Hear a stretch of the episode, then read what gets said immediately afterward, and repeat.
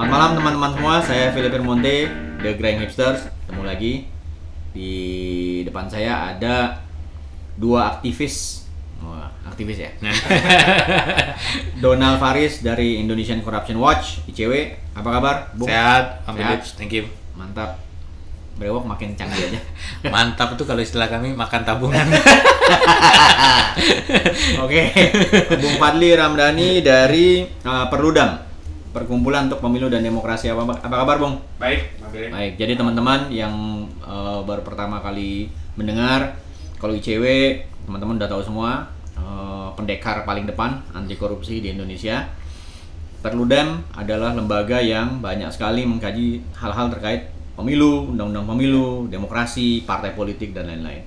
Jadi saya jamin dua teman ini yang paling afdol kalau diajak ngomong topik yang saya mau bahas malam ini, yaitu pembiayaan partai politik. Sebetulnya esensinya adalah membiayai demokrasi, Ya. ya kan? Demokrasi itu jangan mau demokrasi aja, tetapi ada cost Ya. yang harus dibayar. Nah, sebelum panjang, eh, saya mau tanya sama Bung Donald, apa masalahnya dengan usaha untuk eh, menambah subsidi negara buat partai politik? Jadi karena partai politik ini kan kalau di survei-survei dianggap yang paling nggak dipercaya gitu, Mm-mm. karena orang merasa partai politik ini korup. Mm-mm. Eh, padahal dia tulang punggung demokrasi gitu. nggak ada partai ya demokrasi nggak jalan Iya, benar. tapi berarti dia harus dibiayai nah masalah-masalah apa aja yang ada di dalam pembiayaan partai politik kita Bung Donald Makasih eh, Bang Philips. Pertama ini bukan gagasan baru sebenarnya secara internasional banyak sekali negara-negara demokrasi berkembang maju di dunia itu memberikan donasi kepada partai politik dengan skema jumlah yang beragam masing-masing negara. Tujuannya apa seperti yang disampaikan di awal tadi oleh Bang Philips, demokrasi itu high cost dan eh, kalau costnya ditanggulangi oleh orang-orang yang uh, tidak berintegritas dan punya banyak persoalan, maka kemudian yang lahir kemudian adalah masalah, bukan justru uh, demokrasi menjadi solusi kan begitu. Nah, di Indonesia sebenarnya sudah lama ditawarkan model desain subsidi bantuan negara kepada partai politik. Nah, sekarang berkembang wacana untuk terus meningkatkan bantuan keuangan kepada partai politik sebab kita itu hampir 10 tahun di zaman Pak SBY berkuasa itu donasi negara kepada partai politik itu tidak naik itu tidak. Eh, dan justru kalau dihitung dengan inflasi 5-6% per tahun uang 100 rupiah dari negara kepada partai politik itu nggak ada artinya apa-apa lagi. Nah, terhitung sejak tahun 2018 kemarin negara sudah memberikan lebih kepada partai politik naik seribu rupiah. Ya. itu pun tawaran KPK sebenarnya jauh lebih banyak lagi Ya. sepuluh ribu per satu suara. Iya saya melihat sebenarnya bottlenecknya itu bukan soal politik anggaran kita sebenarnya negara kita punya banyak uang untuk memberikan uh, subsidi kepada partai politik tapi secara sosiologis itu belum diterima oleh masyarakat masyarakat itu maunya partai berbenah dulu baik dulu baru uang dikasih kira-kira begitu Nah, dan yang kedua juga problemnya menurut saya sih soal politiknya partai ini kan agak nakal juga. Maunya cuma uang aja yang dinaikin. Iya Sementara eh, apa proposal lain seperti intraparti demokrasinya diperbaiki. Contoh hal yang paling sederhana bagaimana partai menentukan orang ditunjuk sebagai pejabat publik itu kan salah satu ukuran intraparti demokrasi itu dibangun. hmm. Iya So, apa itu salah satunya. Nah partai agak cenderung sulit menerima itu. Ya. Tapi menurut saya yakin satu waktu kalau insentif partai itu makin gede, uh, partai juga semakin kesulitan untuk menolak uh, proposal lain yang kita tawarkan. Jadi menurut saya ada kendala di sisi publik yang dua hal itu bang Philips. Kendala dari publik yang masih mikir-mikir, loh kok partai masih banyak korupsi kayak begitu, tapi negara ngasih uang lebih lagi. Iya Dan yang kedua, dari partai itu sendiri juga. Nah, partai menurut saya harus lebih terbuka lah. Iya. Ketika publik civil society semacam ICW, CSIS itu semakin terbuka untuk setuju dengan proposal peningkatan bantuan kepada partai Iya. politik. Iya. Nah, partai juga harus menerima proposal lain juga dari civil society, masyarakat juga. Jangan mau uangnya aja naik, tapi yang lain juga terima dong, misalnya demokrasi dibangun dan seterusnya. Karena kalau itu diperbaiki ini bonus loh bagi partai politik, bukan hanya publik. Kita nggak dapat apa. Bang Philips nggak dapat apa-apa, saya Fadli nggak dapat apa-apa. Iya. Tapi justru ketika ini diterima oleh kader partai lebih bagus, ini membangun demokrasi yang lebih sehat di internal partai sendiri. Justru harus diterima mereka sendiri, gitu kira-kira. Oke. Nah, kalau menurut Bung Fadli, kenapa uh, susah sekali partai ini menerima uh, usulan-usulan? Jadi kalau uang ditambah berarti dia harus ada aspek-aspek yang ingin diperbaiki gitu. Tetapi apa yang menyebabkan uh, partai itu masih susah juga menerima apa proposal semacam ini? Ya, ada realitas partai politik kita itu eh, dikuasai oleh dua atau tiga orang atau ada jadi pemain tunggal di partai itu, Billy. Iya.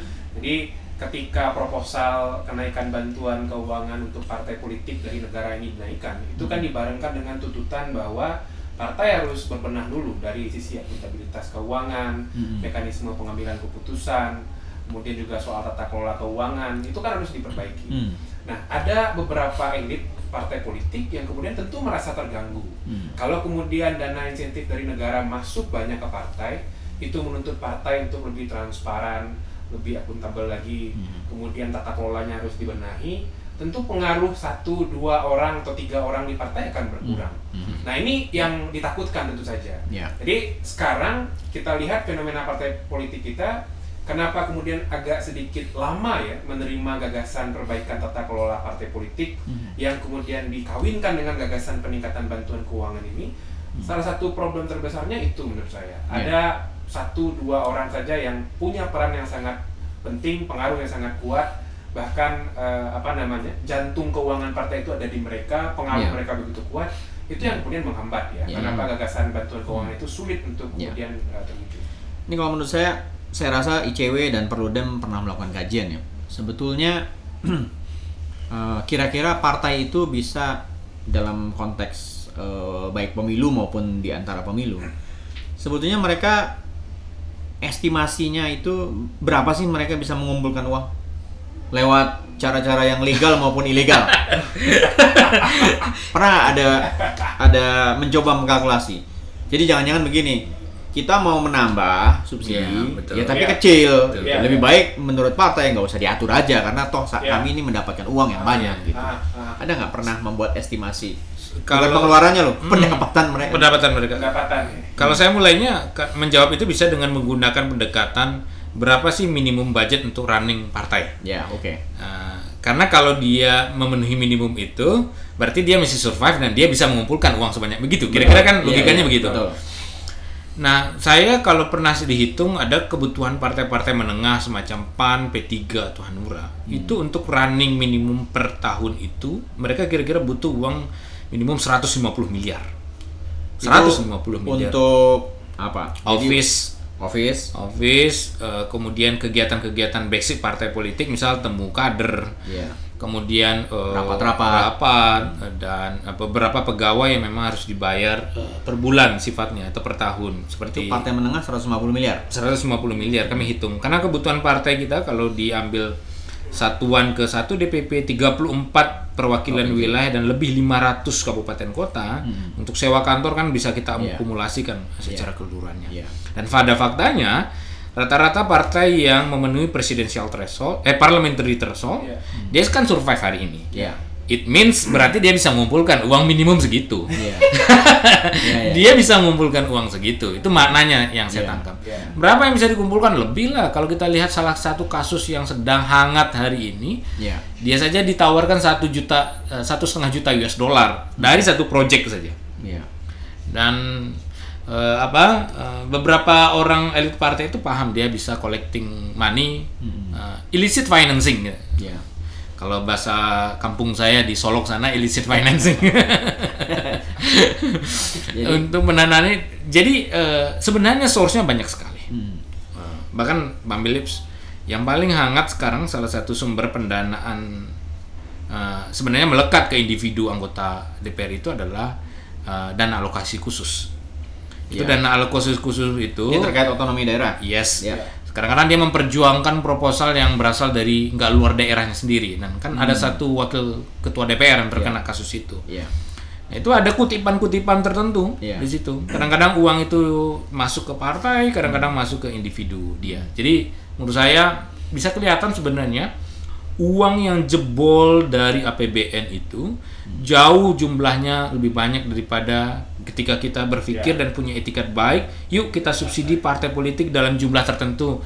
Let's say proposal KPK itu 9,7 triliun. Saya yakin kalau uang yang bocor itu jauh lebih banyak daripada itu. Jadi hitungan KPK itu berdasarkan 10.000 per suara. 10 ribu Oke. per suara. Nah, kita akan kembali setelah yang berikut ini. Eh, saya harus lapor sama ICW. Ini bukan iklan. Ya. Eh, cuma supaya dijeda aja dah. Oh, iya. Oke, masih bersama saya Filipin Monte The Grand Hipsters. Eh, yang barusan adalah Donald Faris dari ICW dan juga ada Fadli eh, Ramdhani dari Perludem.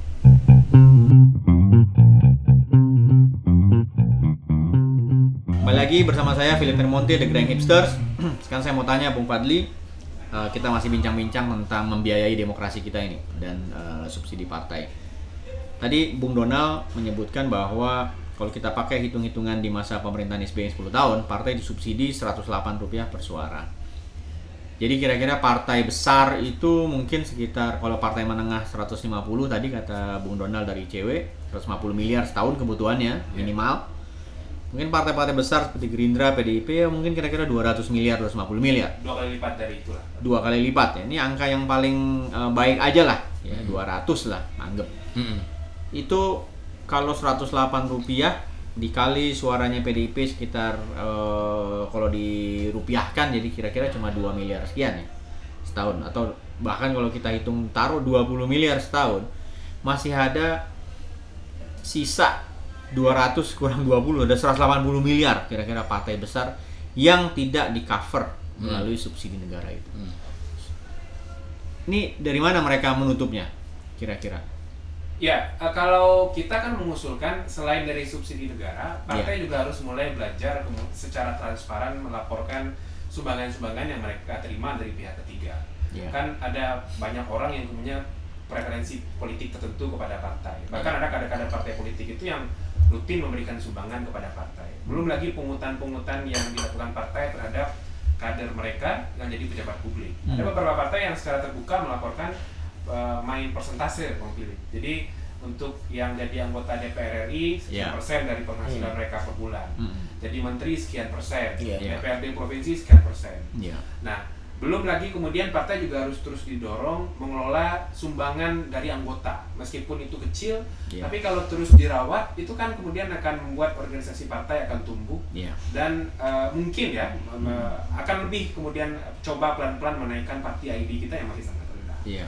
Nah, itu yang menurut saya masih eh, harus terus didorong kepada partai. Jadi kalau seluruhnya bergantung kepada sumbangan negara kan tidak elok juga.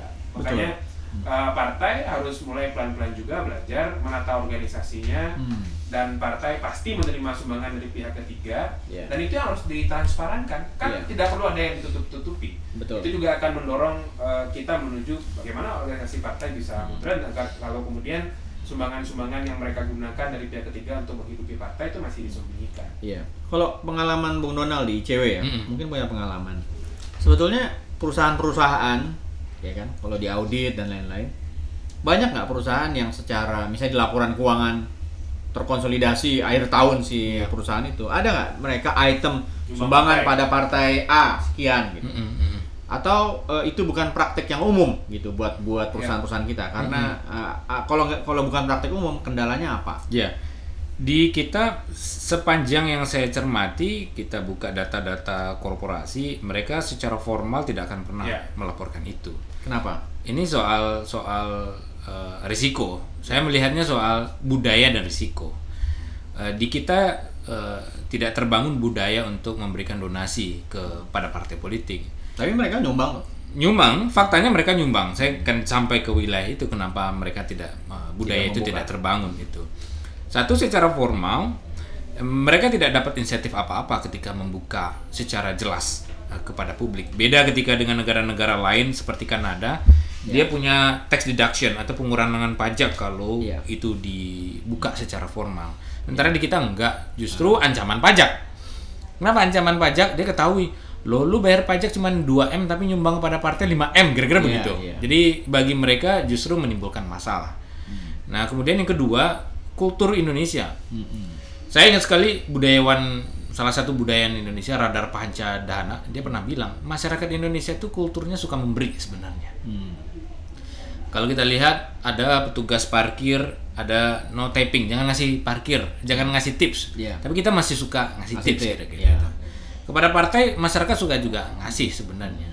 Tapi masyarakat Indonesia lebih cenderung memberi itu kalau ada janji akhiratnya kira-kira begitu. Makanya lembaga-lembaga eh, amal itu itu unlimited sumbangan-sumbangannya karena ada janji surga kalau Tapi kalau gitu partai Islam partai- mestinya banyak juga bisa meng- me- mengakumulasi modal. Eh, ya tapi soal tadi sensitivitas mem- memberikan partai-partai karena memang juga tidak punya party ID itu jadi Tidak ada- mereka orang merasa tidak merasa dekat merasa tidak partai. dekat. Mereka beda ketika menyumbang ke ustadz dengan menyumbang ke ustadz yang punya label partai. Beda eh, perasaan feel-nya mereka di situ. Nah, saya lanjut ke pertanyaan utama Bang Philips tadi. Kenapa esensinya mereka juga tidak mempublikasikan? Karena memang prinsip eh, korporasi di Indonesia itu kebanyakan yang kami cermati, mereka sebenarnya pada faktualnya doyan nyumbang pada partai, Iya. tapi tidak satu partai. Jadi mereka itu ibaratnya menaruh telur di banyak keranjang, Banyak keranjang. tidak di satu keranjang. Nah, kalau jatuh satu keranjang itu pecah seluruhnya. Iya. Dan ada risiko keamanan secara politik juga ketika rezim berganti itu bisa menjadi ancaman juga mereka. Oh ternyata ketika rezim Demokrat jatuh orang-orang PDIP merasa akan tendensius dengan pengusaha tertentu karena selama ini banyak menyumbang ke Demokrat. Atau sebaliknya ketika dia sekarang sedang PDIP berkuasa dia banyak menyumbang kepada partai dia merasa insecure kalau PDIP tidak lagi berkuasa Iya. dan ganti rezim. Nah ketakutan itu sebenarnya menghantui para para uh, uh, pengusaha-pengusaha kita, sekalipun mereka sebenarnya menyumbang kepada uh, seluruh elit-elit poli- politik. Contoh di pilpres sekarang, bang Philips, rata-rata perusahaan-perusahaan besar itu nyumbang kepada seluruh kandidat dengan persentase yang berbeda-beda. Iya. Tapi pasti mereka tidak akan pernah mempublikasikan identitas mereka, karena insentif lain juga akan terima secara terselubung oleh mereka kemudian hari. Gitu. Jadi kalau saya lihat sebetulnya ini persoalannya ada macam-macam ya. Satu kultur. Kultur. Kultur ini bukan cuma soal kultur memberi, tapi kultur politik kita tentang kekuasaan juga agak lain ya. Ya. Bahwa kalau anda berkuasa, Anda akan menghabisi musuh Anda, Ya. Eh, bukan Jadi musuh, problem. kompetitor. kompetitor. Sehingga akibatnya ya itu tadi orang tidak mau. Dan ini menurut saya buruk sekali. Sejarah panjang kita kan pergantian kekuasaan tuh sering kali eh, huru hara kalau di Nusantara ya. Dan ini menurut saya PR besar nih. Sehingga harusnya orang menyumbang, kalaupun kandidatnya kalah, dia tidak akan terganggu usahanya harusnya Iya. kan. Dia nyumbang karena ada tadi attachment apa party ID, eh, kecocokan dan lain-lain. Yang kedua berarti sebetulnya soal pajak Mm-mm. karena tidak ada mekanisme eh, eh, pengurangan pajak kalau menyumbang ke partai Ya. atau jangan menyumbang ke partai lah Mm. nyumbang ke Perludem ya kan nyumbang ke ICW nyumbang ke CSIS Mm, mm, mm, harusnya itu bagian dari pajak ya yang bisa dikurangi kalau memang dia menyumbang gitu. Mm-mm. jadi soalnya berarti dalam sekali ini so- membiayai partai bukan cuma membiayai eh, bukan cuma so- membiayai demokrasi bukan cuma soal membiayai partai tapi ada aspek-aspek lain yang kita Ya. lama sekali kalau kita mau perbaiki ini Bung Fadli. Betul. Kita sempat eh, bicara dan wawancara ngobrol lah dengan beberapa teman-teman partai politik.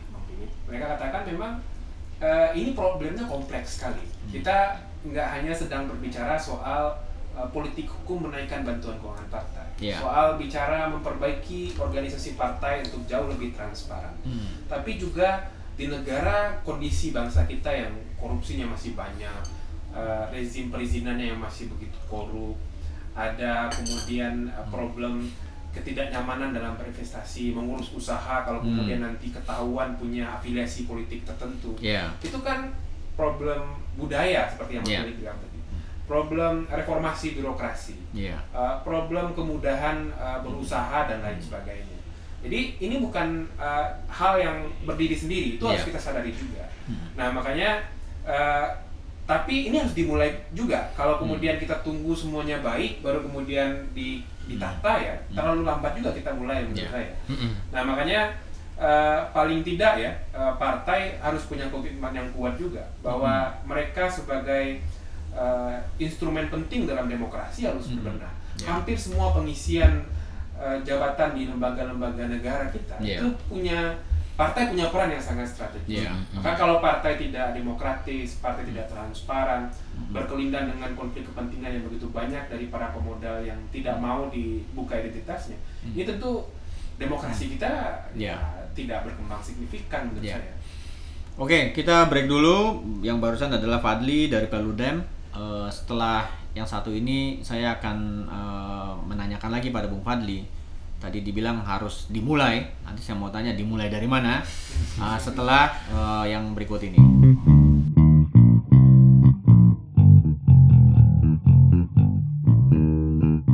Oke, masih bersama saya Filipin Monte, The Grand Hipsters. Kan saya mau kembali lagi melanjutkan pertanyaan tadi. Ya harus dimulai. dimulai dari mana? Tadi di awal Bung eh, Bung Donald menying- menyinggung bahwa eh, tahun kemarin sudah disepakati untuk eh, menaikkan subsidi partai jadi Ya. seribu rupiah per suara. Apakah itu eh, bisa dianggap sebagai ini mulainya dari sini seribu rupiah Ya. per suara? Eh, itu mungkin sudah mulai, Hmm. tapi belum serius sebetulnya. Kenapa belum serius? Gagasan menaikkan itu hanya soal besaran sumbangan saja, Hmm. dan itu levelnya hanya di PP. Nah, kita Pengurus pusat? Eh, iya, pengurus pusat. Oh, Dan- maksudnya dan level PP peraturan pemerintah. kebijakan itu hanya di level peraturan pemerintah. pemerintah, ya. Nah, kita mendorong agar kemudian kenaikan bantuan keuangan partai ini dibarengkan dengan perbaikan tata kelola partai. Iya. Itu levelnya harus di undang-undang. Hmm. Nah, misalnya paling tidak dua hal lah Bang Philip. Satu, perbaikan pengaturan partai di level undang-undang terkait dengan mekanisme kandidasi partai untuk Hmm. semua level pemilu. Yang kedua soal tata kelola keuangan. Paling tidak dua hal itulah yang kemudian Iya. harus diperbaiki segera. Dan levelnya harus undang-undang. Dalam tata kemudian- kelola keuangan tuh apanya? Nah, misalnya soal mekanisme pelaporan Oh. atau pencatatan orang yang kemudian memberikan sumbangan kepada partai. Standarisasi Standar pelaporan. uh, uh, Akuntansi. akuntansinya lah. Oke. Kemudian juga soal auditnya, siapa yang akan mengaudit. Hmm. Kemudian transpari, transparansi laporan keuangan partai secara berkala. Hmm. Nah, itu yang kemudian harus mulai dilakukan dan Ya. harus ada level sanksi yang berdaya cegah, bukan Ya. ingin menakut-nakuti partai, Ya. tapi juga harus ada proteksi kepada partai Hmm. agar kemudian kalau ini dinaikkan, mereka juga harus dilindungi karena ini Ya. uang negara misalnya. Iya. Jangan sampai terjadi kita mau mengobati penyakit partai, Hmm. malah timbul masalah baru, Masalah masalah, penyelewengan, Ya. ketidakpertanggungjawaban dan lain Iya. sebagainya. Oke, eh, Bung Donald, tadi Anda yang eh, menyebut bahwa sudah disepakati, sudah berjalan seribu rupiah per suara yang diperoleh. Mm-mm. Tapi ada yang misterius buat saya. Karena angka seribu itu zaman Gus Dur udah seribu Iya. rupiah per suara. Iya.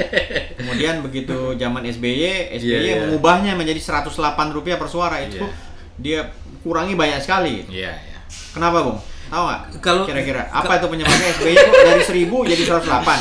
Sehingga sekarang kita balik 1000 seolah-olah perbaikan Iya, padahal iya, iya. kembali ke titik Iya. 2001. Eh, biar saya tidak berisiko, saya mengutip saja pendapat satu pakar, Eh, Markus Mitzner. Eh, Oke. Kenapa SBY membuatnya menjadi 108? Bagi Markus dia menganggap ada unsur politik di situ, Iya. supaya partai-partai oposisi mendekat menjadi partai koalisi, gitu kira-kira. Eh, eh, jadi Itu eh, itu pendapat Markus Mitzner. pendapat Ma- Markus Mitzner. Kalau pendapat Bung Donald, saya mengaminkan pendapat Markus Mitzner. tapi gini Pak Blips, di zaman almarhum Gus Dur benar seribu rupiah, tapi itu tidak terrealisasi karena anggaran kita tidak mencukupi cukup. untuk Oke. mengcover Jadi itu. baru level komitmen. Jadi level komitmen, tapi prakteknya nggak segitu. aktualnya berapa waktu itu? Saya lupa deh aktualnya, eh, Bang Tapi lebih besar dari 108 rupiah atau? Eh, Iya, lebih bisa. besar dari 108 108 rupiah, bisa. karena politik anggaran kita tidak memungkinkan pada waktu Iya. itu. Oke. Nah, jadi eh, realnya yang benar-benar seribu itu baru sekarang sebenarnya. Iya, Kalau oke. ngambil pendekatan real ya, budget anggarannya ada. Tapi saya kemarin ketemu salah satu pengurus partai politik, mereka bilang untuk sekarang juga belum cair ternyata untuk 2019 ini. Oke. Jadi mereka sebenarnya sudah berancang-ancang menggunakan itu untuk berbagai macam kegiatan Pemilu. pelatihan, pemilu dan seterusnya. Nah, saya saya mau bercerita begini, menambah informasi dari Fadli tadi, Pak Philips. Satu bulan yang lalu, ini soal behavior ya, soal Iya. trust, kenapa orang tidak mau terbuka. Iya. Itu real loh. Satu bulan yang lalu saya ketemu dengan salah satu sekjen partai politik. Iya. Hmm, Dia cerita, gimana ngumpulin uang untuk pemilu? Oke kita dapat, tapi yang sampai pada level uang 5 juta pun ngasih tetap si penyumbang ini nggak mau terbuka. Saya tanya kenapa? Sebenarnya walaupun saya udah tahu juga jawabannya. Bagi dia itu ada resiko. Iya. si penyumbang bayangkan Bang Philips yang menyumbang 5 juta saja itu takut identitas dia terbuka. Ya, apalagi, Apalagi yang lima nyumbang yang 5 M Iya, iya. dan seterusnya makin banyak. Jadi problemnya ada di penyumbang, problemnya juga ada di partai, problemnya juga di banyak lini ada kecurigaan dan ini kan soal trust sebenarnya. Dan trust itu terus terang dalam demokrasi kita tidak terbangun. Bahkan jangankan kepada saling antar partai politik. Trust ke penyelenggara pemilu aja di di downgrade terus oleh banyak kalangan gitu. Iya. Nah ini Bung Fadli, kalau saya curiga masalahnya sebetulnya besarannya. Hmm. Tadi Bung Fadli bilang bukan besarannya, tetapi kalau jumlahnya sangat signifikan, pasti menurut saya partai-partai itu akan mau menerima dan mau dipaksa untuk berubah. Taruh misalnya kasih 100 ribu Ya. per suara gitu. Ya. itu jumlah yang sangat signifikan. Mungkin sebetulnya diusul, mau dibayangkan KPK mungkin juga ke sana cuma bertahap ya. Tapi kalau misalnya dikasih 100 ribu per suara, jumlahnya sangat signifikan. Menurut Bung Fadli dengan segala kajian di Perludem itu akan mengubah behavior partai nggak?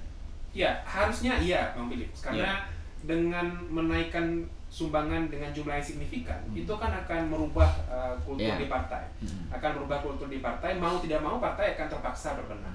Saya pernah uh, wawancara dengan salah satu elit partai politik beberapa waktu yang lalu bersama dengan teman-teman ICW juga. Itu mereka tanya kalau kemudian sumbangan negara itu memberikan signifikansi perubahan Iya. atau membantu beban partai, kita mau kok berubah. Iya. Saya coba percaya ya dengan Iya. yang dia sampaikan itu. Hmm. Misalnya soal beban uh, sewa sekretariat, Iya. rapat-rapat, biaya konsolidasi dan program. Empat itu paling tidak biaya yang paling besar. Iya. katanya. Empat hal itu saja dibiayai oleh negara itu sudah cukup signifikan uh, Iya. membantu partai mengurangi uh, beban pa- keuangan partai. Iya. Jadi kalau tadi kata Bang Philips dibantu 100 ribu kira-kira, itu signifikan mengurangi beban mereka, mereka mau berubah nggak? Hmm. Saya coba percaya ya, mungkin mereka akan mau berubah. Karena pelan-pelan ketika uang negara masuk ke partai, mereka Iya. harus dipaksa bertanggung jawab mengelola Iya. itu. Tentu harus kemudian juga diproteksi dengan mekanisme pengawasan yang Betul. ba- seimbang, Sanksi yang berat. sanksi yang kemudian konsisten juga. Hmm. Menurut saya partai kita mungkin akan Iya. bisa berubah. Nih Bung Donald kayaknya agak geleng-geleng kepala nggak? Saya sedang begini loh. Dari dari ICW ini sepertinya agak keberatan kalau dikasih yang signifikan. Begini loh, Bang Philips. Ya. Yang mem- eh, bagi uang negara yang berat itu bukan membiayai minimum costnya. Ya. Yang berat Ya. itu mengukur perilakunya. Ya. Yang bikin mahal politik itu tuh perilaku. Ya. Misal dalam soal pilkada, yang bikin pilkada itu kan mahal kan perilaku calon kepala daerahnya, perilaku pemilihnya juga. Ya. Itu yang membuat politik kita mahal. Ya. Nah, saya masih berpikir apakah insentif uang yang begitu banyak akan mengubah perilakunya. Karena kalau mau di downgrade bisa juga kita ubah perilaku. Ayo dong, elit partai itu kalau munas nggak usah lah ke Bali sewa hotel-hotel yang mahal-mahal di Bali. Iya. Cukup di Jakarta, di Sewa kantor. DPP-nya, sewa tempatnya itu Co-working kan- space aja. kayak kita hari ini kan. Iya, iya. Nah, saya baru tahu ternyata kalau begitu ICW-nya kantornya bubar pindah ke sini. Iya. nah menurut saya memang eh, kita memang sedang eh, menerka-nerka terus terang pada satu titik menerka. Hmm. Yang mahal itu perilaku politik. Hmm. Nah, apakah insentif uang yang besar itu akan 180 derajat mengubah perilaku politik yang kadung korup hari ini. Iya. Nah, saya pelan-pelan memang harus tes dulu. Mulai naik 1000, dites lagi naik Ya. 5000, dites lagi naik 10000. Saya lebih percaya kita mengtes itu daripada memberikan seperti nanti mengasih eh, antibiotik Iya. kebanyakan juga menjadi sistem imunnya menjadi rusak kan kira-kira begitu. Iya. Nah, itu punya keseimbangan kayak begitulah kira-kira Bang Billy. Tapi kan contoh yang paling sering disebut-sebut itu kan biaya kampanye ya. Mm-mm. Kita udah sering diskusikan ini ya di ICW lah, di Perludem. Ilustrasi betapa luasnya Indonesia kalau mau jadi capres Mm-mm, betul, betul, betul. atau partai harus memikirkan pemilu legislatif. Eh, tahun ini ada berapa? Eh, apa namanya TPS hampir 600 ribu. 400 ribu. Eh, sampai 800 ribu biaya saksi kasih makan siang 50 ribu atau 100 ribu kali 800 ribu itu 80 miliar sendiri Betul, baru betul. saksi aja gitu. Betul. Jadi memang ada soal di besaran menurut saya yang yang saya setuju dengan semua ini perilaku ini macam-macam eh, apa eh, assessment normatif tentang partai Mm-mm. tapi memang jumlahnya itu menurut saya harus sangat signifikan gitu. Karena kosnya ini kos politik, kos melakukan politik di Indonesia itu sangat tinggi gitu. Gimana kita cara mengurangi kos politik ini? Eh, apakah misalnya ya udah kurangi aja partainya, thresholdnya naikin. Supaya di DPR cuma ada partai 4 tapi nanti yang marah perludem juga. Loh kok partai dikurangi? Kalau kalau saya sih eh, penyederhanaan partai dengan mekanisme threshold itu saya setuju. ICW termasuk yang setuju. Kita tuh Iya. butuh 5 sampai 6 partai cukup lah. ya. Karena kalau kita punya lima partai dengan metode subsidi minimum base-nya itu kita akan pengalinya akan lebih tinggi lagi. betul Kalau minimum partai itu 50 miliar misalnya kita subsidi, misalnya oleh negara 50 miliar, Iya. kalau partainya 10 kali menjadi eh, apa kan 50 miliar. Iya. Tapi kalau partainya cukup 5, cuman pengalinya 5, 5 kali 5, kira-kira begitu. Jadi partai besar, partai kecil sebenarnya running office-nya sama juga sebenarnya di beberapa level tertentu ya. Tinggal perilakunya aja yang beda satu dengan yang lainnya. kalau Bung Fadli Ya kalau eh, electoral engineering-nya kita sepakat, eh, Bang Philip. Eh, bagaimana kemudian menyederhanakan eh, parlemen ya. Tapi kan sebetulnya menyederhanakan eh, threshold kan salah satu cara saja. Iya. Tapi eh, ada cara beberapa cara yang lain, misalnya mengatur besaran daerah pemilihan ya. Kemudian sekarang kan besar sekali ya, 10 kursi, Kursi. maksimal untuk DPR RI itu yang kemudian membuat suara itu tersebar. Iya. Nah, eh, kita masih ingat lah 2014 thresholdnya kan naik, tapi jumlah parpol di parlemen malah nambah sat- eh, satu kan. Iya. Nah, itu, tapi itu salah satu instrumen. Nah, ya mudah-mudahan 2014 karena thresholdnya naik lagi ada signifikansi lah kalau soal penyerahan partai. Iya, iya. Nah, tapi hal yang lain misalnya eh, agar kemudian beban partai tidak langsung banyak di event pemilu serentak, menurut saya jadwal pemilunya harus diatur. Kalau pemilu sekarang ini kan pemilu lima kotak yang kita sering sebut Prof Ramlan dan beberapa eh, apa pakar pemiluan yang lain bilang pemilu borongan katanya, Hmm. lima kotak sekaligus. Nah dulu kan kita ikut diskusikan Mas Donald, Bang Philip kan juga intens sekali kita berdiskusi sekitar dua tahun waktu itu Iya. menggagas pemilu serentak nasional dan lokal itu. Jadi beban partai terbagi Bang Philip. Iya. Serentak nasional itu pilih presiden, DPR dan DPD saja. Hmm. Baru kemudian dua setengah tahun setelah itu memilih eh, eh, kepala daerah berbarengan dengan DPRD provinsi dan kabupaten kota. Iya. Menurut saya kalau kita mau melekatkan penguatan partai ini kepada eh, apa electoral engineeringnya ya itu salah satunya menata jadwal pemilu menurut saya. Tapi kenapa partai nggak menerima itu? Nah, beberapa alasan yang mereka katakan itu nanti justru yang kita dengar ya ketika pembahasan undang-undang pemilu dulu, Mm-mm. ini justru jangan-jangan nanti mau mendorong kepada negara federal katanya, meskipun nggak ada hubungannya juga menurut kita ini kenapa Iya. ke negara federal, Iya. serentak nasional, serentak lokal, padahal itu kan salah satu alat Iya, untuk iya. kemudian menguatkan partai juga. Iya. Coba sekarang bayangkan misalnya, parpol harus kemudian dalam waktu yang bersamaan mencari caleg di DPR RI, DPRD provinsi dan DPRD kabupaten kota. Hmm. Sementara kita tahu lah realitas keanggotaan partai seperti Hmm. apa. Nah, kadang-kadang nggak memang nggak rasional memang pemilu Iya. kita. iya. Oke, sebenarnya saya mau nanya, cuma karena waktu kita terbatas, tadi menyinggung electoral threshold 2014 mudah-mudahan berkurang partainya. Kira-kira yang mau hilang partai mana? nah, nggak ada yang nanya, saya nggak jadi nanya itu. Eh, terima kasih Bung Fadli dari Perludem, Bung Donald Faris dari ICW atas obrolannya. Nanti kita Saya terakhir satu. Oh siap, boleh. Satu lagi, ini penting banget untuk Iya. menutupnya. Kenapa sistem politik kita itu harus diperbaiki? Karena ini disadari memberantas korupsi tidak mungkin hanya dengan menangkap saja. Iya. Pemberantasan korupsi tanpa pembenahan sistem politik itu akan menghadapi perlawanan-perlawanan secara politik terus-menerus. Karena dalam politik aktornya berganti. Iya. Jadi tidak mungkin satu orang ditangkap berganti aktor kemudian akan terus menangkap-menangkap. Jadi Iya. Banyak riset eh, PBD dan banyak sekali pakar-pakar di dunia pemberantasan korupsi itu butuh perbaikan sistem, Sistem politik. ya. Salah satu perbaikan sistem politik itu adalah partainya diperbaiki. Ya. Karena nggak mungkin uang eh, negara akan aman di tengah para politisi yang lapar dengan Ya. anggaran-anggaran untuk memperkaya diri sendiri atau menghidupi partai politik mereka. Oke, terima kasih Bung Donald. Jadi teman-teman yang mendengarkan Grand Hipsters malam ini kalau mendengarnya sepertinya nggak ada harapan, ya kan? Masalahnya berat, eh, berurat berakar lalu bisa urusan ke mana-mana, sistem pajak, sistem politik, mungkin juga pendidikan dan lain-lain. Tapi saya mau sampaikan bahwa dua teman ini yang bersama kita malam ini adalah dua orang yang nggak pernah lelah memikirkan bagaimana melawan korupsi dan bagaimana memperbaiki sistem politik kita. Mudah-mudahan eh, teman-teman yang mendengarkan juga melakukan yang sama. Selamat malam, sampai ketemu lagi di lain episode bersama saya Filipen Monte The Grand Hipsters.